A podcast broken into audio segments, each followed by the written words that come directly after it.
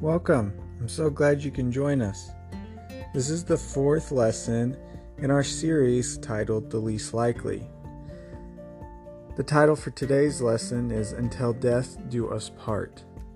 Our scripture comes from Ruth chapter 1. By studying the sacrifice Ruth makes to stay with Naomi, we get to see a great example of compassion and mercy. So let's begin.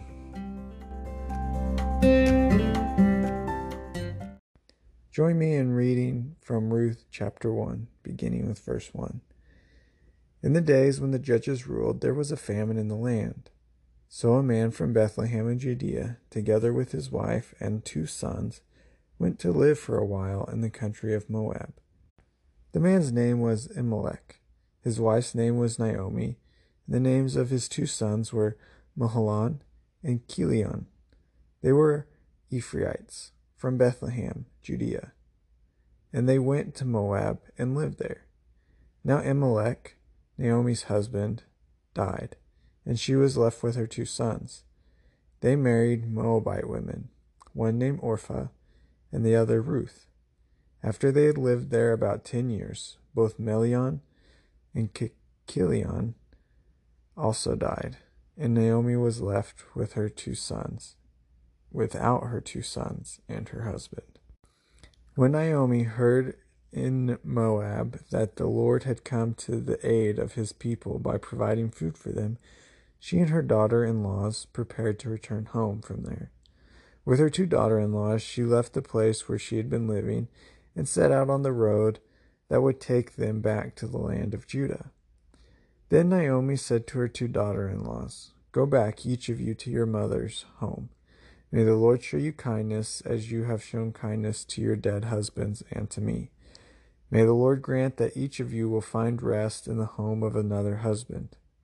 Then she kissed them goodbye, and they wept aloud, and said to her, We will go back with you and, and to your people.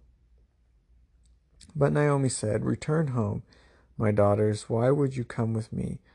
I am going to am I going to have more sons who could become your husbands? Return home, my daughters. I am too old to have another husband. Even if I thought there was still hope for me, even if I had a husband tonight and then gave birth to sons, would you wait until they grew up? Would you remain unmarried for them? No, my daughters. It is more better it is more bitter for me than for you, because the Lord's hand has turned against me. At this they wept aloud again. Then Orpah kissed her mother in law goodbye, but Ruth clung to her. Look, said Naomi, your sister in law is going back to her people and her gods. Go back with her. But Ruth replied, Don't urge me to leave you or turn back from you. Where you go, I will go, and where you stay, I will stay. Your people will be my people, and your God, my God. This is a good story for us. And we thank God for good stories that show His people and their commitment to Him. So let's dive into the text. Ruth's name means compassion or friend, and she exemplifies both these words. She is loyal and true, and she teaches us a great deal about commitment. When Naomi's husband and sons die in Ruth 1, she urges Ruth and her daughter in law, Orpah, to return to their homes so they may take other husbands. It was the custom during this time for the brother of the dead man to wed his widowed sister in law. However, in this case, case, both brothers were dead, leaving Naomi, Ruth, and Orpah on their own. Orpah, though saddened by the departure, does leave, but Ruth refuses to leave Naomi. Ruth tells her, Don't urge me to leave you or turn back from you. Where you go, I will go, and where you stay, I will stay. Your people will be my people, and your God, my God. Where you die, I will die, and there I will be buried. May the Lord deal with me, be it ever so severely, if even death separates you and me. That's verses 16 and 17. When we hear Ruth speak up to Naomi in this passage, we hear the force behind her tone. She is offended that Naomi would expect her to go back on her commitment and allegiance to her. We see Ruth taking her commitment very seriously. Her loyalty to Naomi is obvious, but we also see her commitment to the Lord. She has already committed herself to the Lord, and she binds herself to Naomi out of that commitment and her commitment to her marriage. During Ruth's time, women were seen mostly as a means to have children, especially sons. They needed men to survive financially. Women without fathers, husbands, or sons didn't have access to financial or legal structures of the day. Ruth and Naomi had no choice but to live off of others' generosity. We must ask who in our own society is forced to survive off of the generosity of others? Before we dive into the question, I want to take a little side note and point out to us um, that Ruth is part of the genealogy of Jesus Christ. So, in Matthew chapter 1, beginning with verse 5, um, actually, both of them are in verse 5, we see two women mentioned. It says Solomon, the father of Boaz, whose mother was Rahab, Rahab the prostitute, um, that we uh, read about earlier, helping the spies escape the city of Jericho. Boaz, the father of Obed, whose mother was Ruth. Um, and so we see Ruth showing up in the genealogy of Jesus Christ. All because of her compassion, mercy, faithfulness to Naomi, and her refusing to leave Naomi in a desperate situation. Um, Ruth could have gone back home, back home to her parents, uh, found another husband, um, but she instead chose to tie her fate to Naomi and help Naomi in whatever way she could, um, and chooses to serve God in serving Naomi.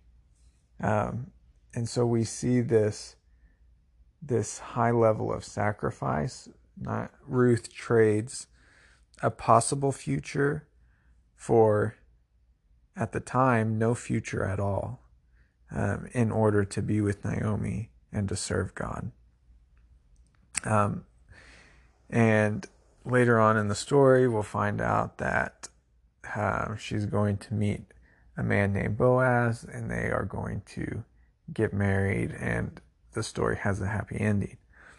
Um, and an even more blessing um, that Ruth didn't know about at the time, but she becomes part of that genealogy that leads to the Savior of the world. Um, really, really cool stuff. Um, least likely people, Rahab and Ruth, um, are just a handful, a couple women mentioned in the genealogy of Jesus Christ.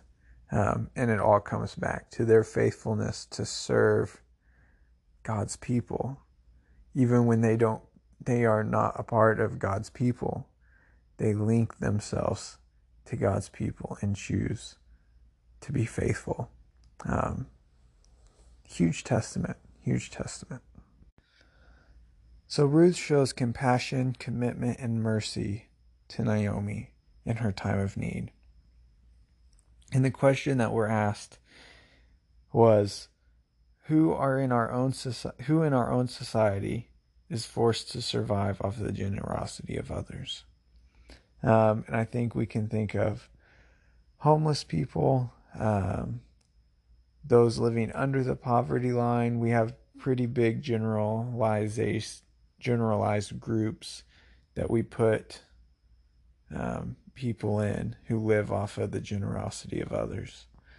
Um, but there are also those that we don't think about that don't fit into those categories that don't need monetary generosity, but maybe they don't have great parents. And so they live off of the love and compassion and and parenting of others. Um, or maybe they have never known what it is like to have someone put trust or faith in them and they they need and they live off of someone willing to take a chance on them um, and so we got to open ourselves up to not just monetary generosity but the generosity of everything that we are and everything that we we have um, and look for those who can benefit from those. Um, and that that brings us back around to to Ruth um, because it's not just throwing money or resources or it's not just throwing things at people who who are forced to survive off, off of our generosity but it is actually linking ourselves to them. Linking ourselves to them like Ruth links herself to Naomi. Sitting with them in the hard places, walking with them through their difficult times, loving on them even when it's hard. Doing life with this person. That's what we're called to be. That's the example that Ruth sets before us. As she serves and shows compassion and love and mercy to Naomi, linking herself to that person her, who is her mother in law, who has no future, who has no hope, but choosing to serve her. That's what we're called to be as the church. That's what we're called to be as Christians. And I know we have those people in our lives.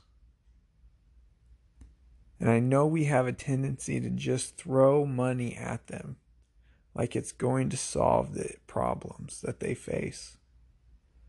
When we are called to be like Ruth and link ourselves to them showing love, showing compassion, showing mercy, and living life with them through the good times and through the bad times.